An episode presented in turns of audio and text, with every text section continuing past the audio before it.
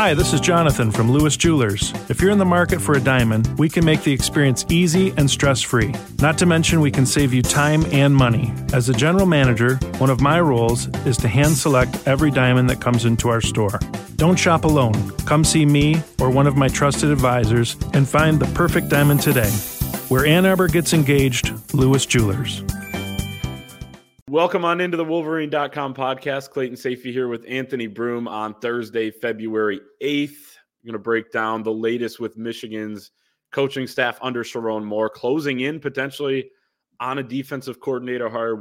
hire. We will get to that in just a second. But first, if you're watching on YouTube, make sure to like the video, subscribe to our channel uh, as we uh, continue to climb towards 30,000 subscribers and head to the wolverine.com. All the latest intel there on the coaching staff, NIL, transfer portal, Michigan football, basketball, and recruiting.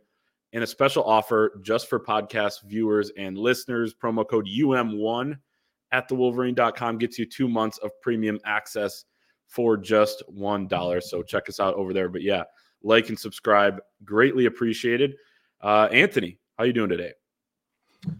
I'm doing great, man. Um, another week where things are still kind of in a holding pattern outside of, you know, obviously since the last time we were on here, Mike Elston uh, is set to head to the Chargers. But other than that, it seems like things are finally starting to come to a head with getting some stability with some of the staffing hires. A couple hours before we we jumped on here, I saw that the the uh, the careers page had a football general manager position uh, yep. posted. Which again, whether they have someone in mind for that or not doesn't matter. It needs to be posted publicly, as we knew from the Sherrone Moore hiring, uh, given that state law. So moves being made, uh, things coming together. I think that uh, you know between the two options of things being a quote unquote disaster and things being super stable, there's nothing to worry about. Truth probably lies somewhere in the middle in terms of of getting this staff figured out and moving forward uh, with some of these uh, these big consequential decisions coming up. So feels good. Uh, again, I think we're going to have clarity on a lot of these things sooner rather than later. And I know Michigan fans have gotten used to hearing that and get frustrated by hearing that sometimes. But I think uh, logically speaking, that's where we're at right now. And it's good to be back here discussing it with you. Yeah, we'll talk about Steve Clinkscale and his status uh, in just a little bit. But let's start with the defensive coordinator.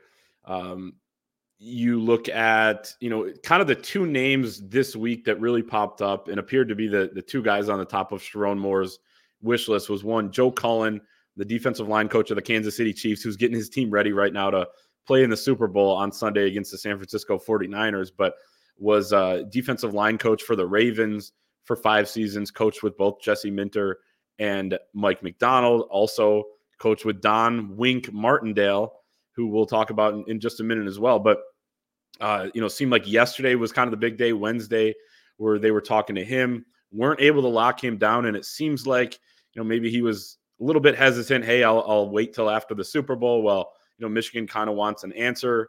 Uh, you know, it seemed like at the same time, and they're going to kind of move forward with their search.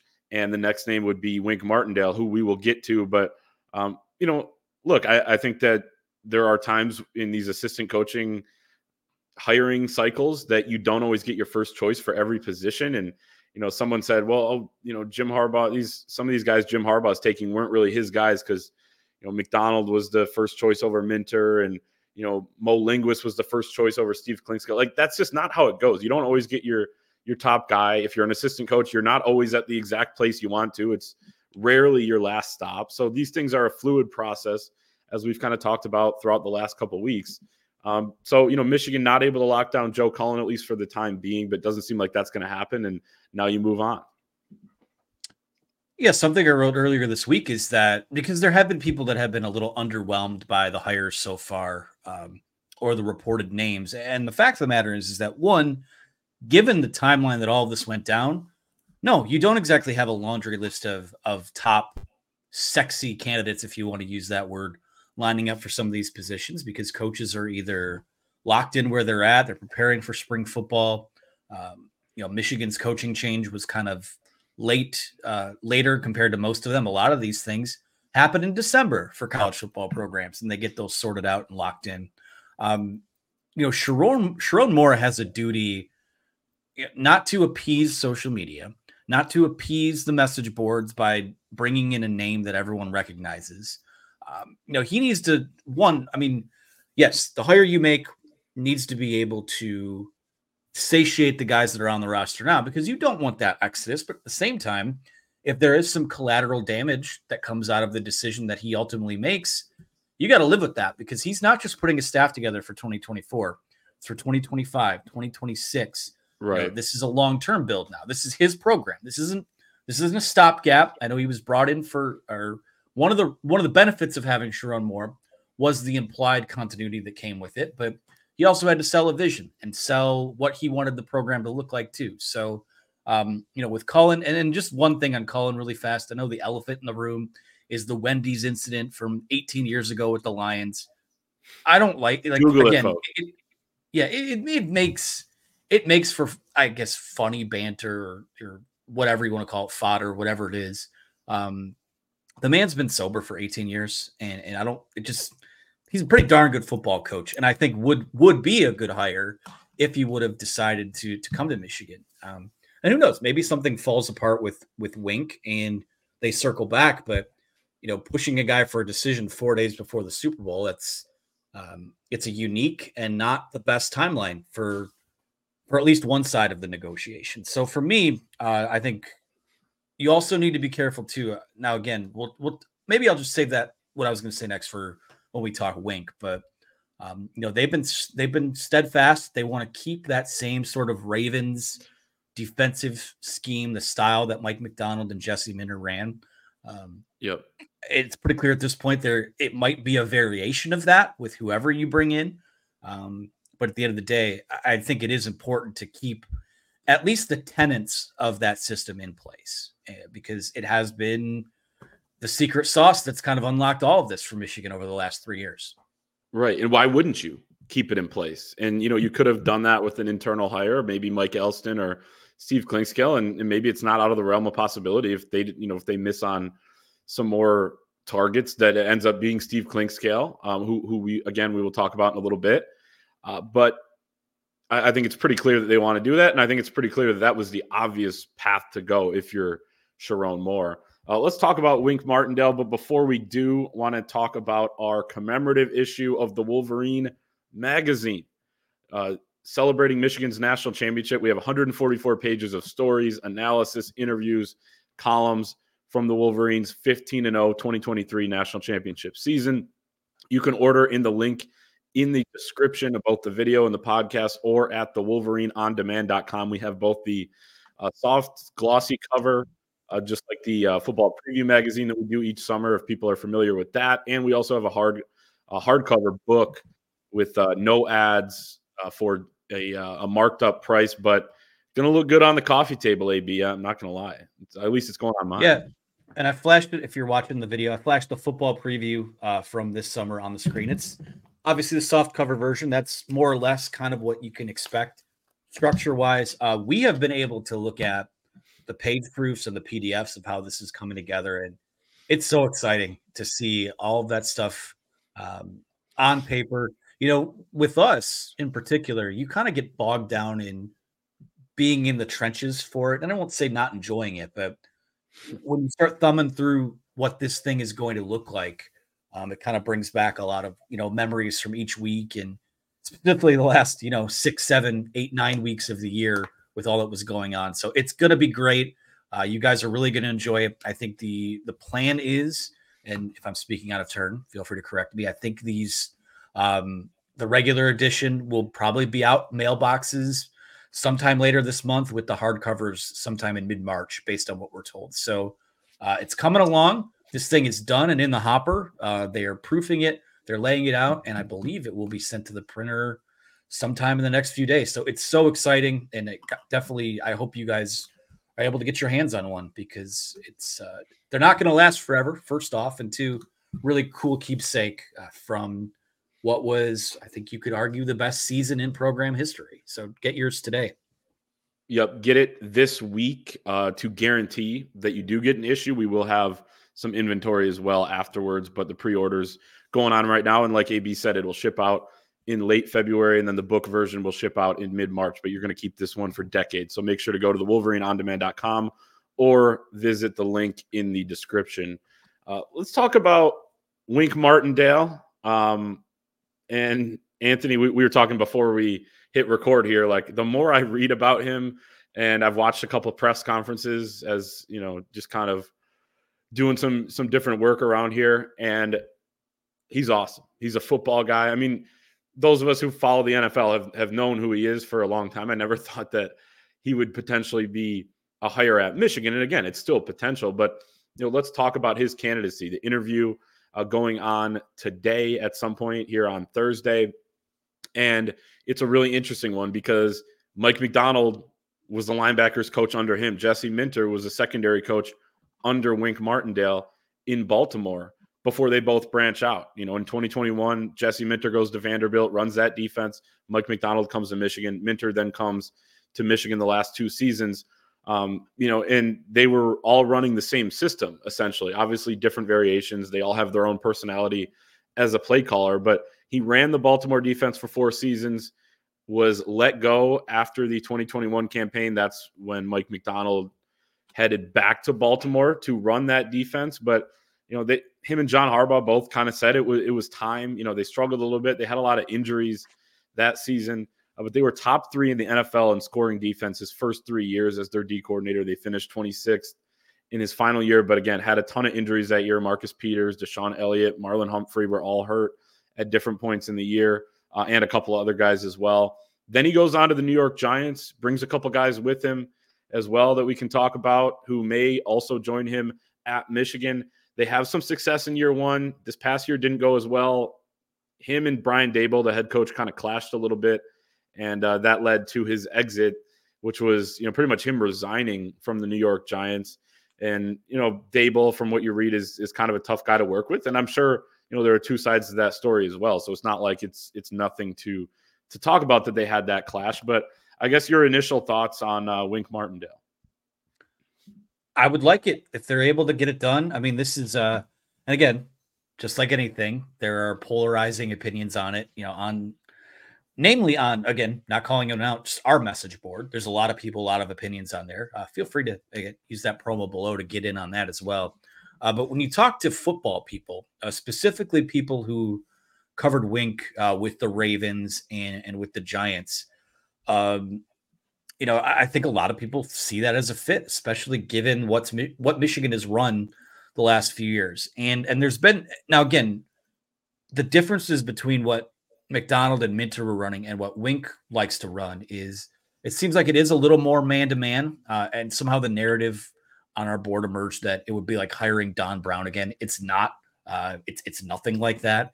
Uh, in fact, if you go through and look at some of the, um, you know, you look at some of the man versus zone stuff, some of the games the Giants have played over these last few years, there has been a lot of zone mixed in, and, it's, you know, I would say you know, talk about hiring someone with the tenets of that Michigan defense. Now, Macdonald and Minter ran a variation of what Wink was running in Baltimore under John Harbaugh, and there was a parting of ways because in the NFL that happens. Um, teams figure you out, and you got to adjust, and sometimes you're looking for a different voice, and that's why. Uh, you know, anyone who thinks that he's a retread type of guy, no, it's just the NFL is is brutal. It's cutthroat. It's one of the reasons why Jim Harbaugh is being kind of ruthless in hiring his staff because uh, you don't have much of a win. You know, if you don't win in the NFL at the highest level, your window to be there isn't as long as it might be somewhere else. So uh, for me, Wink Martindale, again, it's not, uh, know, stop short of calling him, you know, the godfather of the defense that Michigan wants to run. But uh, I think it's a guy that fits. I think when you have a first time head coach, especially a guy who is um, you know, from an offensive background, I, I like having a guy with with experience and gravitas, essentially being the head coach of his side of the ball. So uh, for me, I I would have a hard time. I would have a hard time really criticizing this one, um, especially you know with all the personnel they have coming back.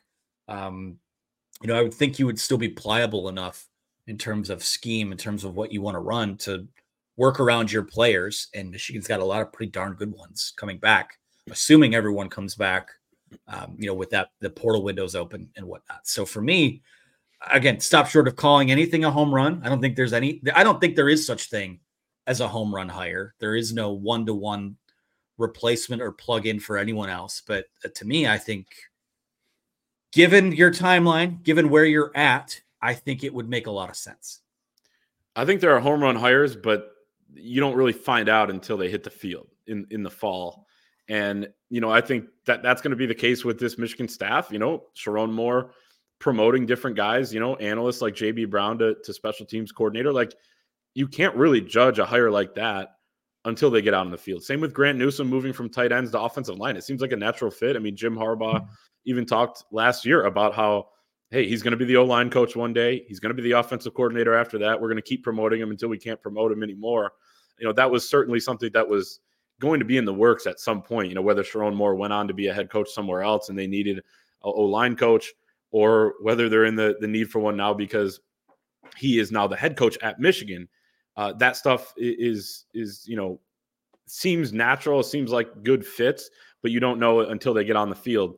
A uh, couple things about Wink's defenses. One that that you really like and that shows a lot of similarity to what Michigan has done, of course, because you know the guys that were running Michigan's defense the last few years came from his system, but they rank much higher in scoring defense than they do in total defense. You know, they're going to allow you to get some yards in between the 20s, but they're going to be stingy in the red zone, kind of the the bend don't break type of scheme that Michigan runs, especially one that you need uh, against Ohio State that we've seen work so well the last three years. The one that we saw on full display in the national championship game against Washington when, uh, man, you know, they kept everything in front. They only allowed one pass play of 20 plus yards, and that was for 44 yards in the fourth quarter when Michigan had a big enough lead anyway. So that sort of stuff, the stuff that we talked so much about under Jesse Minter and Mike Macdonald, I think can stay intact. They finished top three in the NFL in scoring defenses first three years as the DC of the Ravens. Again, slipped a little bit in year four, a lot of injuries. Offense wasn't good um, either uh, at different times. A year later, they end up replacing um, they end up replacing Greg Roman with Todd Monken from Georgia, and it's kind of the same situation. They just needed a different voice, like you said. I think that's a great a great word to use. And they go with Todd Monken out of Georgia. It doesn't mean Greg Roman wasn't a good offensive coordinator. Jim Harbaugh, John's brother, just hired him as the OC at Los Angeles. So just because there was a parting of the ways there, just because things kind of went down like they did in New York, doesn't mean that you know that he's damaged goods or anything like that. I mean, he's been around the NFL for a long time, coordinated multiple defenses going back to you know 15 years ago when he was the coordinator with the Broncos. Um, but you know that's one thing that stood out to me, and then the, the second thing that stands out to me when you do some research on his defenses is this guy likes likes to blitz. So maybe in that respect, he's a little bit uh, a little bit like Don Brown, but I don't think the comparison is really that apt. But in 2018, they ranked first in blitz rate. In 2019, they're first. In 2020, they're first. 2021, they were eighth. I don't know what happened there, down to 31.1 percent. Uh, then with the Giants in 2022, first in the league in blitz rate. In 2023, second in the league in blitz rate. So he likes to bring pressure. Um, you know, they run simulated pressure as well. Some of the stuff exotic stuff that we saw specifically under Jesse Minter, who you know, which I I loved and, and thought was huge and really helped confuse opposing offensive lines. But um, you know, I think those things are all all kind of positives. And like our Chris Balas wrote this morning, he's going to have to adapt to the college game, right? And and he's probably going to be willing to do that and understand what he's going to need to do in the college game to win. And I guess that leads me to this question for you, AB. Is he 60 years old? He hasn't been in college since uh, 2003 when he was coaching uh, a couple years before that and with uh, Jack Harbaugh at Western Kentucky. So the Harbaugh ties run run that deep. But your thoughts on him having to recruit, on him, um, you know, having to adapt to a, a different level of football that he hasn't been in in, in over 20 years.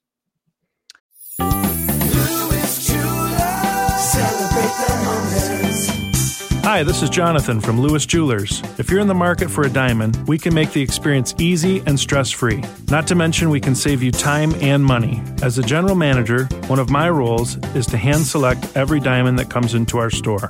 Don't shop alone. Come see me or one of my trusted advisors and find the perfect diamond today. Where Ann Arbor gets engaged, Lewis Jewelers. Get ready for the greatest roast of all time the Roast of Tom Brady, a Netflix live event happening May 5th. Hosted by Kevin Hart, the seven time world champion gets his cleats held to the fire by famous friends and frenemies on an unforgettable night where everything is fair game. Tune in on May 5th at 5 p.m. Pacific time for the Roast of Tom Brady, live only on Netflix.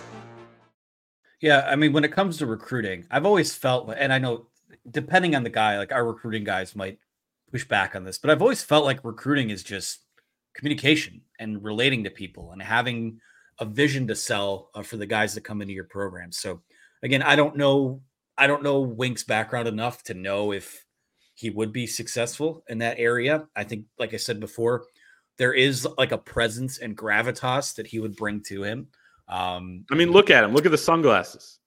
Yeah, I mean, this is the thing right here. If you're watching the video, the B roll itself. How do you recruit to Michigan?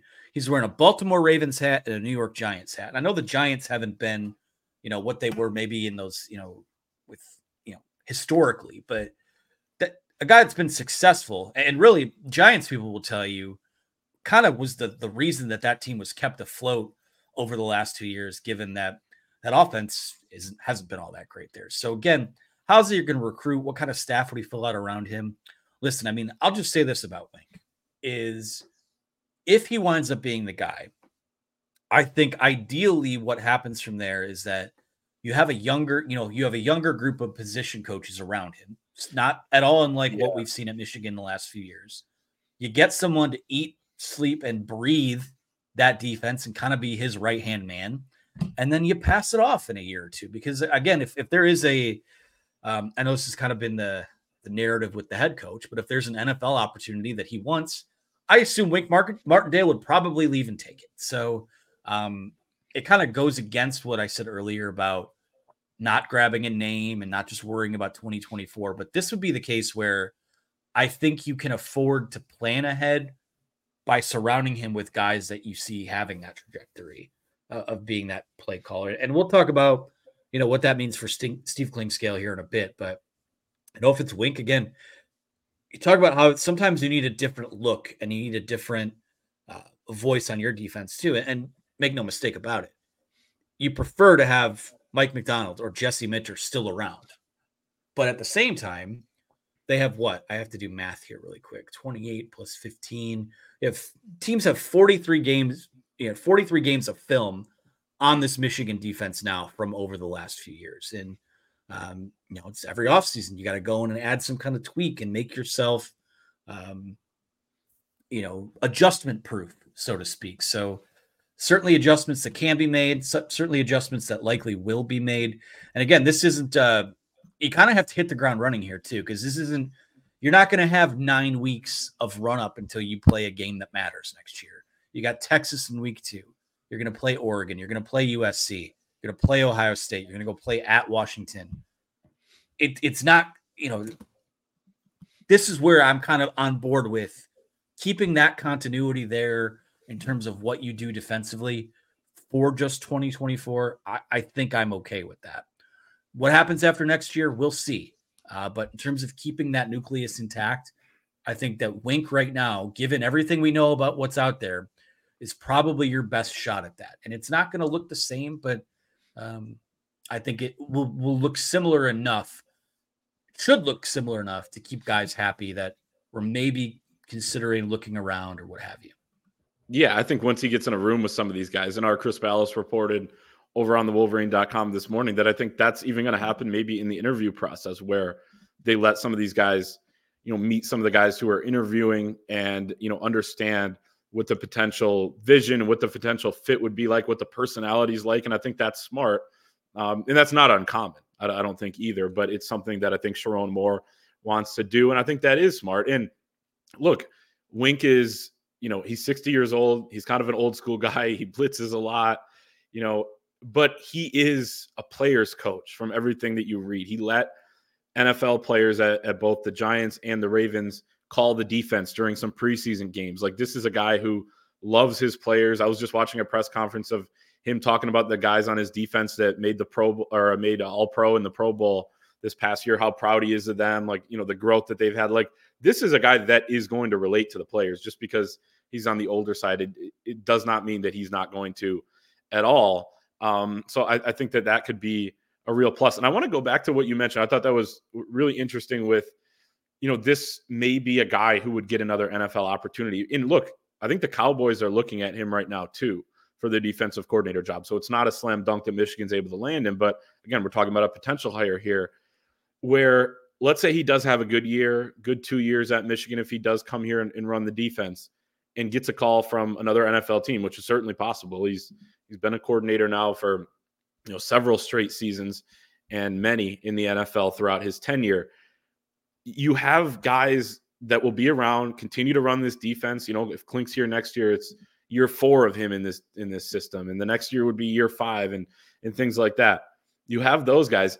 We also talked about a week ago when Mike Macdonald got the head coaching job of the Seahawks, how it makes it tougher to hire a defensive coordinator because he got that job. He's looking for one. Jim was looking for one, took Minter uh, as, as expected. John had to promote from within to get his D coordinator. Like it limited some of the candidate pool for Michigan. But now with all these different head coaches out there, Jim, John, Macdonald, Sherrone Moore running this defense, there are going to be other candidates to to potentially bring in if you do lose a guy. And I know this defense is kind of becoming the hot thing in the NFL, but that is something that could benefit them down the road. So you want to keep this defense because it's been so successful and you know it's kind of it's kind of the thing right now and i think there are going to be more candidates down the road if you look at it in the future for michigan to to choose from well think of it too i mean you've almost got a again i'm not it's different, right? I, I, think I put Mike Macdonald in more of the Ravens tree than I do the Michigan tree, but he did have that one year there. And it's kind of like coast to coast, you kind of have like this spreading of the, um, call it a, a, plague or a disease that is the mission, you know, that style of defense. So it's a disease for offenses. Yeah. Yes. You've got a foothold now in the nation's capital. You've got the foothold in Ann Arbor. You've got Pacific Northwest covered uh, with, uh, with Mike Macdonald in Seattle. You've got Harbaugh now out there with the Chargers. So, you know, again, um, it's it's why I don't necessarily, you know, just looking at all of these hires so far in general, um, you know, especially when you look at guys like Steve Casula, JB Brown, those are all like the reason to be optimistic about hires like that is because those are guys that have been here and that Jim Harbaugh had a direct hand in either hiring or mentoring and signing off on them being around. So, um, you know, the key thing for Sherrone, as we've said, is he's got to run the program the way he wants to. But there's also a lot, you know, what we've seen over the last few years is like this steady line of succession sort of built from the analysts, from the grad assistants to position coaches, into coordinators, into you know, guys that are head coaches now. I mean, Jesse Minter, if he has a good year with the Chargers, maybe he's an NFL head coach this time next year. So, um, continuing to keep that line of succession going, um, and how I, you know, how you tie this back to Wink, you know, it's it's a guy that it's a guy with gravitas that sets a tone that that mentors a bunch of younger and hungry guys and everyone kind of gets dispersed. Like ideally, that's how this works here moving forward. And I don't know. Um, it could just be, you know, if it's Wink, it could just be a band-aid for one year. We don't know. Um, but ideally, that's sort of the direction this that this heads here is that you know you keep the you know you can't replicate a Jim Harbaugh, but you can replicate the culture and sort of the setup of putting talented people in roles and elevating them when it's time to succeed. And um, maybe something Michigan can improve on is keeping and retaining some of those people moving forward. But that's a conversation for another day. Uh, right now, we'll see what happens with this the rest of this staff. But if it's if it's Wink, I think that's a really solid hire. Um, about the best hire you could probably make right now. Mm-hmm. I agree, and uh, you know, part of the exit in New York was that Brian Daboll kind of went behind Wink's back and fired outside linebackers coach Drew Wilkins and his brother, defensive assistant Kevin Wilkins, and told Martindale that. I guess that was a pretty heated meeting, according to uh, a really good report from the Athletic. Um, there was some, you know, colorful words exchanged, I believe, and you know that kind of led to to Wink wanting out there. But I think those are guys that could follow him to Michigan, from what we've heard, and you know could be guys that would help fill out this defensive staff.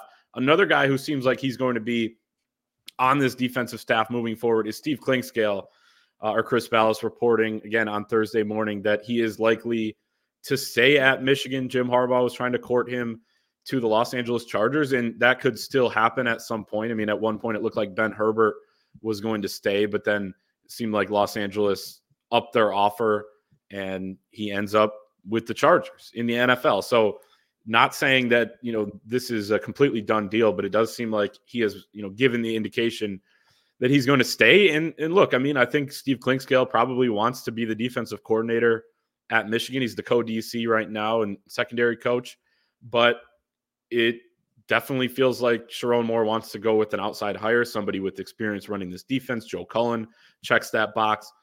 Certainly, Wink Martindale checks that box. Maybe the originator of this defense. And, you know, that's kind of the direction they're at right now. But it's not a small thing that Steve Clinkscale is likely to stay at Michigan because of the job he's done with the defensive backs over the last three years, the job he does on the recruiting trail. You know, he's he's a culture guy too. I mean, he he just keeps things keeps everybody in line. I mean, it is funny. Like, I know I've mentioned this a couple times probably throughout the years on the show, but anytime you ask a guy what it's like to play for Steve Clinkscale, their first inclination is to start laughing. You know, they they let out a little chuckle, um, and then they say that they love it. But it's not an easy thing to to play for Clink. But he he gets these guys better. He develops them, and they end up loving him at the end of the day. And I think that's just a guy that you need around on this on this defensive staff. Yeah, I mean, having him stick around is key. I mean, Will Johnson is a guy that kind of came to Michigan ready out of the box, but when you look at the guys that have developed under his watch, and remember, it was a, remember everyone panicking after Maurice Linguist left for Buffalo. Um, was it just before the spring game or just after? I forget what it was exactly. Yeah, it was like it was well after. Yeah, it was like almost in the summer. I think like April or May. Yeah, when you look at you, I just think back to that COVID season when uh, what the primary corners were was it Gemon Green and Vincent Gray? Does that sound right? In uh going The into COVID season. Uh yeah, yep. I mean, you look at I don't want people to have to relive this and think about it, but when you think about how Michigan lost that Michigan State game that year, and then you're pretty much running it back with those type those guys that next season under Clink, the strides that those guys made Yeah. was incredible. Um, and then DJ Turner breaks out. Uh, you know, obviously you have Will Johnson break out last year. Gemon Green develops. You know, all of these guys this year. Josh Wallace, a guy comes in from UMass, probably pretty ready to play, but develops into you know an All Big Ten caliber type of cornerback. So you know, with Michigan, they go into next season with a lot of the same questions that they had going into last season in terms of who's going to be that number two. Um, on the other side of Will Johnson, who's going to be, you know, Mike Mikey Sainristil gone. Who's going to play the nickel? This guy, I think, is is maybe the most critical of the guys that were, you know, left or that are left and are on the board. Probably the most critical guy left to retain because I do think he has a Midas touch on the recruiting trail. Uh, I think he has a Midas touch in terms of developing and cultivating talent uh, in the secondary. And again, listen, um, all of that being said, you know, if Sherrone, you know, look how quickly Sherrone Moore made his decision on offensive coordinator. Like he said at the press conference, he had a guy in mind that, to call the plays. You know, i- if a guy like Steve Clinkscale or a guy like Mike Elston, if he had that type, that same type of conviction about them as candidates to run this Michigan defense, I think that would be done already. And it's no disrespect to get you know to those guys, but um, who would know better than a, a, coordinator or a guy that's been on Jim Harbaugh's staff as your new head coach that has been in the room with these guys? And it's not again, it, it- no disrespect intended at all. I think Clink and really Mike Elston are, are phenomenal position coaches, and and you see that on film with the guys that they develop. But Yeah. you know, with maybe Clink is one of those guys where a year or two down the road, uh, you know, he, he develops that feel for calling a defense or whatever it is, and he's your next def- defensive quarter. I don't know. He's going to keep that co-defensive coordinator tag as long as he's as long as he's there for now. It seems like, and you know, I get it. It's a coaching change, and there might be some some rough feelings at times, but you know, when the dust settles, and if he's still on the staff, it's go time. And I don't think there'd be sour grapes. I don't think there'd be some kind of mutiny or anything like that. Um, that's a guy that's very much all about his business, and as long as he's at Michigan, I think that will that will remain the case. I agree. Um, so yeah, we'll continue to monitor that. We'll continue to monitor really throughout the the next hours and days on um, Wink Martindale, his candidacy for Michigan defensive coordinator, where things stand there. Let's finish with this. Michigan basketball knocks off number 11 Wisconsin. We got like a let's just take a minute on uh, Michigan basketball getting a big win. First yeah, win uh, it, in a while. they deserve like hey, listen, you know what? Jokes aside, uh 8 and 15 looks a hell of a lot better than 7 and 16 does. It's a win over a, a, a ranked opponent. Really, I thought one of their better 40 minute efforts of the season.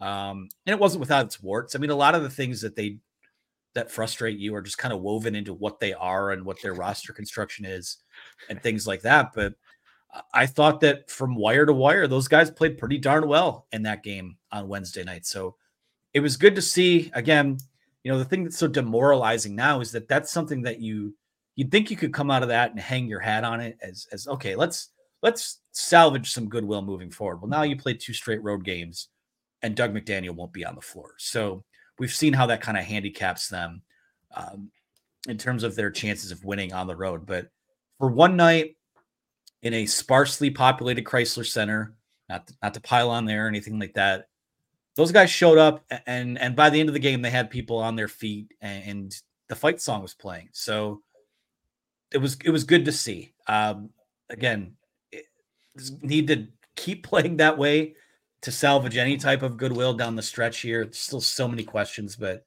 for one night on Juwan Howard's birthday mind you uh yeah. really good effort and, and good to see. And I give Juwan Howard credit for in the second half he kind of had that group it was working a little bit. Jaelin Llewellyn at point guard.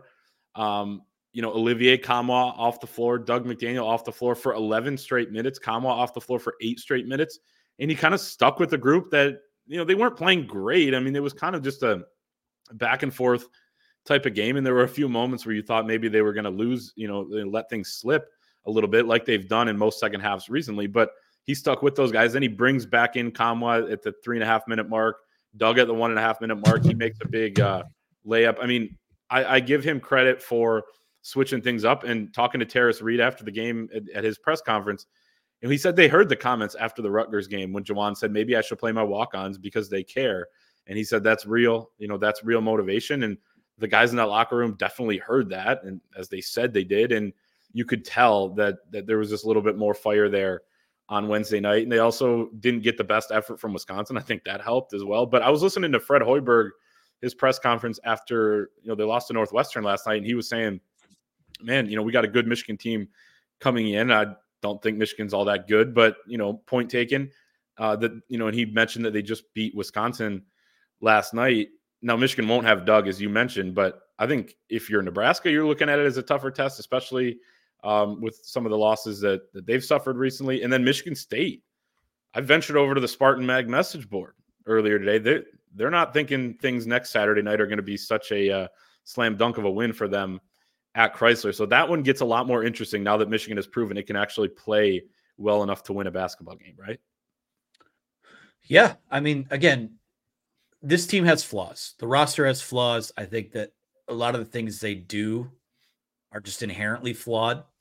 Um, but this is this, this roster, and, and to me, the talent on it, this isn't the 14th worst roster in the Big Ten. I, I mean, I don't know how much higher than that they are, but this isn't the worst team in the Big Ten on paper. A lot of the things they've done have allowed them to be that way, um, which is why it was encouraging. Again, I looked at you last night uh, at Crisler and said, Wisconsin's only, are they really the 11th best team in college basketball? And that stuff doesn't really matter this time of year um, rankings and whatnot. But you know, to see this group, I don't, I won't even say flash its potential, but just play a really quality basketball game against a team that you know is is good, is objectively good, maybe not great, maybe not a, a contender or anything like that.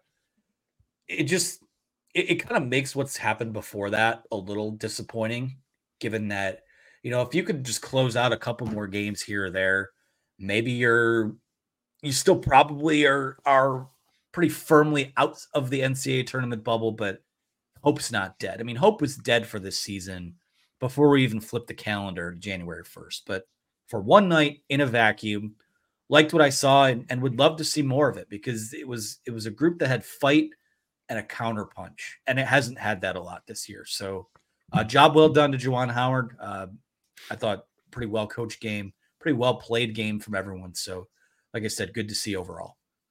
I'll leave everyone with this stat. You look at KenPom's efficiency ratings. Michigan is currently the best eight win team in America. Not joking. You can look it up yourself. so if that makes anyone feel any better, then there you go. Is there is there a postseason tournament for for that? Is there a? That, I mean, yeah. they they're going to get a CBI invite or CIT. They're not going to accept it, but there technically is a postseason tournament for that. Oh my goodness! Um, so that's where they're at. Best eight win we'll team see. in the country. Hey, I mean, at this point, you're just looking to play spoiler, and and with Michigan State, you know, a week because that's Nebraska and Illinois. That's that's going to be really tough. Super doubtful. Uh, Michigan State that's a team that's on the ropes right now. And it would be kind of funny if they won that. It would have been funny if they found a way to win that one in East Lansing without Dug McDaniel. But uh, to kind of send that program into it in, into a bit of a tizzy after how that what the expectations were and where they're at right now would be be kind of funny, objectively speaking. But that's where my thoughts on all of it end. it would be brutal loss to Minnesota a couple nights ago for Michigan State, but we'll see how it all plays out. Continue to follow along over at the thewolverine.com. Again, promo code UM1 gets you two months of premium access for just $1. Please like the video and subscribe to the channel if you're watching on YouTube, and we will see everyone next time. With the Lucky Land slots, you can get lucky just about anywhere. This is your captain speaking. Uh, we've got clear runway and the weather's fine, but we're just going to circle up here a while and uh, get lucky. No, no, nothing like that. It's just these cash prizes add up quick. So I suggest you sit back, keep your tray table upright, and start getting lucky. Play for free at LuckyLandSlots.com. Are you feeling lucky? No purchase necessary. Void where prohibited by law. 18 plus terms and conditions apply. See website for details.